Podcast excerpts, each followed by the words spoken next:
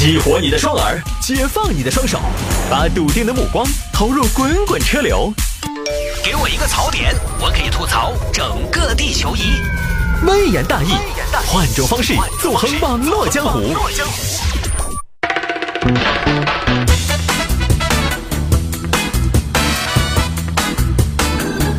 欢迎各位继续回到今天的微言大义，我们来看这个啊，抓紧时间。三个小伙因为房租打架，结果呢被罚抄十遍打架的后果。这事情发生在重庆，最近可能是不是天气热了，火气也比较大。重庆有三个大学毕业生男孩，刚毕业呢，在外面租房，跟另外一个人，就是他们三个是一波，另外一个人是一波，四个人合租。前段时间呢，双方因为房租产生了纠纷。那个，来来来，我给你们算一下。那套房子一个月是三百二，按人头算，一个人都是八百。那你们三个人都应该给我两千四。来，大家给我交点费用。哎，不是，等会儿啊，谢哥，你这个不合理啊！啷个嘛？啷个不合理嘛？你当然不合理啊！租房为什么按人头算，不应该按间算吗？按间算？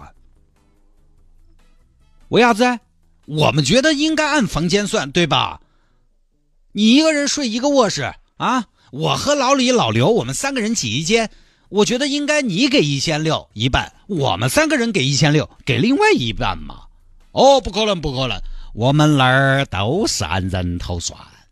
哦，规矩不一样，按道理说，其实你们三个人水电气的消耗也比我一个人用得多，那些东西我都没算。都是算了你们一把我一把哦，那那这样啊，那我们单算呢？水电气我们单算啊，按人头算水电气行不行？房租我们觉得应该按房间算嘛，不行。而且你们三个人是自己，你们个人要睡一间儿，我喊你们三个过来一个，过来一个对不对？跟我睡，你们又不干，不干都算了，钱都还是按我的方案给，你们要搞清楚，是我让你们搬进来的。那么规矩都我来定，我跟房东有一套合同，你们是跟我签了另外一套合同。如果你们不认可，可以搬家。那，那你这是坐地起价，有点过分呐、啊！啥过分？点儿都不过分，先来后到。你不认可可以搬嘛？市场经济时代都是双向选择，我又没强迫你们，我又没欺诈你们，那你这是欺负我们。啷个嘛？我当时欺负你们，啷个嘛？你弄我嘛？哪个儿不弄我？那我们不租了行不行？不租算了，我是不是很害怕？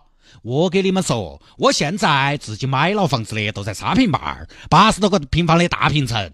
现在不是因为装修，我根本不得出来租房子，跟你们那些乌合之众合租。我房产证下个月我都拿到了，我小区绿化率百分之六十，一个月物管费四块五，我跟你们不一样。我租房子我是过度，你们租房子你们是没得办法的。我可以不跟你们合租，找不到合租我一个人住，我住我住得起。你们敢不敢？你们敢倒是敢，但是你们实力又肯定不允许。我都有因有实力一个人住。我跟你们说，给你们摊个牌交个底，我在渝北那边上班，一个月工资一万多，你们敢不敢嘛？但都那么简单，一半一半，要干都干，不干滚蛋。说什么呢？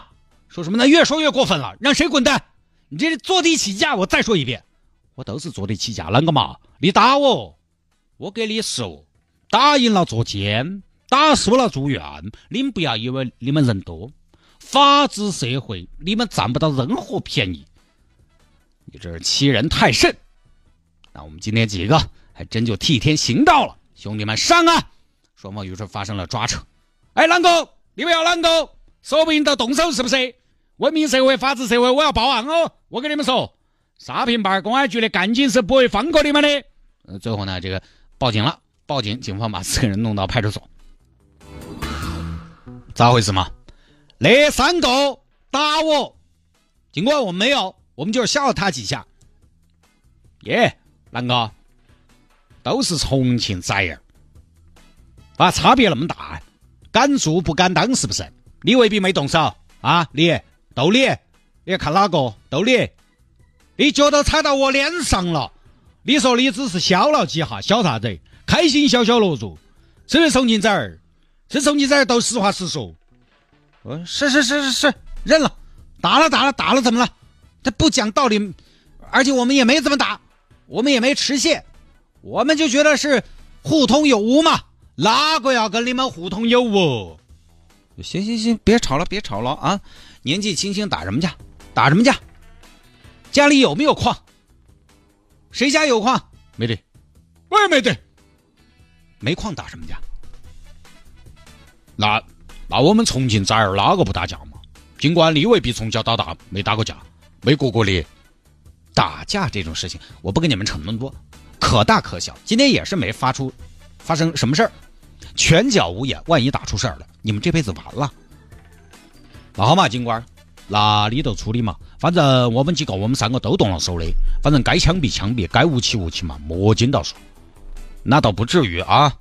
你们干嘛？你们跟谁说话都这么个，都这么冲吗？都这么火气吗？这样吧，也没什么大事儿，但是必须清楚，打架是要出问题的。这样，我们门口有个警示牌，上面写了打架的后果。每个人拿纸拿笔给我写十遍，这有这有笔啊，纸也有。抄十遍，抄十遍，警官你确定？我确定啊，抄十遍。警官，那你还是枪毙我嘛？我二货，我那辈子我高考我都没写恁个多字，你喊我写恁个多字，等于喊我去跳嘉陵江。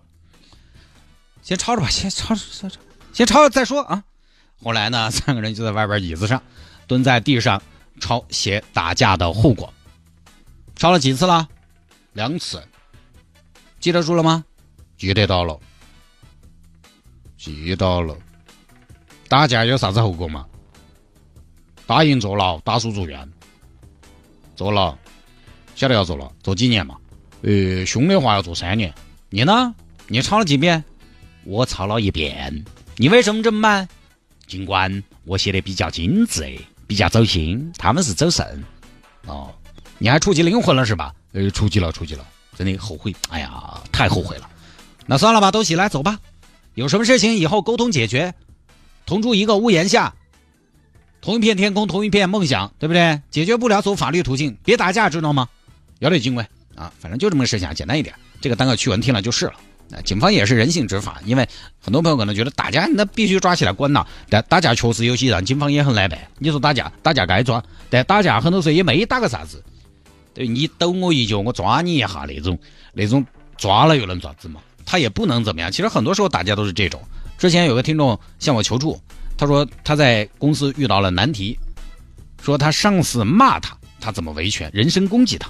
我心想说，骂你你要怎么维权？哎，这个我还真的没真的没想过。那骂我的听众就多了，我怎么维权？骂你当然是他不对，但是你要维权啊，报警肯定反正没用，走法律途径，他又不是什么白纸黑字的微信 Q Q 持续的人身攻击，就是大家在办公室吵起来，这种要维权公检法确实没得办法，你只有找你们企业的上司的上司。尤其小朋友之间打架也是这种，大家象征性的豪两坨子，警方确实没法把他们抓住，但是呢，防微杜渐，所以抄十遍也算一个比较好的方式，我觉得挺好的。呃，尤其小朋友之间打架就是这个样子的啊。其实男娃娃呢，尤其我们那个年代的男娃打架多而不少有一些，有些朋友可可以说是从小打到大嘛。本质上来说，从未成年到成年，打架的性质其实就不一样了。也就是说呢，大多数的孩子上了大学再打架，其实你的性质就已经不一样了。因为你是完全民事行为能力了，但是一个男孩从中学走向大学，甚至从大学走向社会的头两年，他始终还是把自己当一个娃娃来看待，人家还是个孩子呢，打打架怎么了？其实有那么好几年，他已经是完全民事行为能力了，但是因为他还是大学生的身份，所以他还有点模糊。而这种学生时代打锤过年的习气会一直影响到好久嘞，可能差不多要到结婚生子了，呃，比较冲的，慢慢才晓得啊，觉得可以控制了，因为你那个时候社会角色发生变化了，不再是兄弟伙一喊就一拥而上那种了。你在上学的时候也没有人需要你，说实话，就兄弟伙需要你，所以兄弟伙一喊来你就去了。很多时候男孩打架是好面子，有的时候气氛都轰到这儿不动手也不行，但总的来说我觉得现在的学生娃娃嘞，年轻人也好，虽然大家法律意识的提高，其实打架这种事情还是在变少，虽然现在也会有一些校园暴力的事情曝光出来，那其实以前也会有，那是因为现在有这个渠道曝光了，以前也有但是你不晓得而已。我听一个教育工作者说过，他呢是在学校做学生管理的，有次嘛就半开玩笑说的，哎呀，现在工作很轻松，哦，就学生出来那种啊，现在工作很轻松。他在学校负责纪律校风，很轻松。说，哎呀，现在娃娃啊，他不是他不是那个学生组，他是政教出来。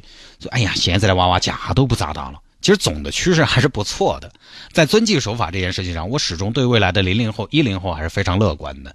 你看现在人很多啊，他要吵架要动手，第一件事情不是举坨子，举手机，手机摸出来拍起，来你来你打我呀！其实想想也对，至少不动手嘛。虽然大家有点就是显得有点牙长，但是后果不严重，大家也会在网络监督下更加克制。终归说到底，这个事情我觉得还是要什么呢？普及后果，赋予责任，责任多了，大字假嘛，忙都忙不完。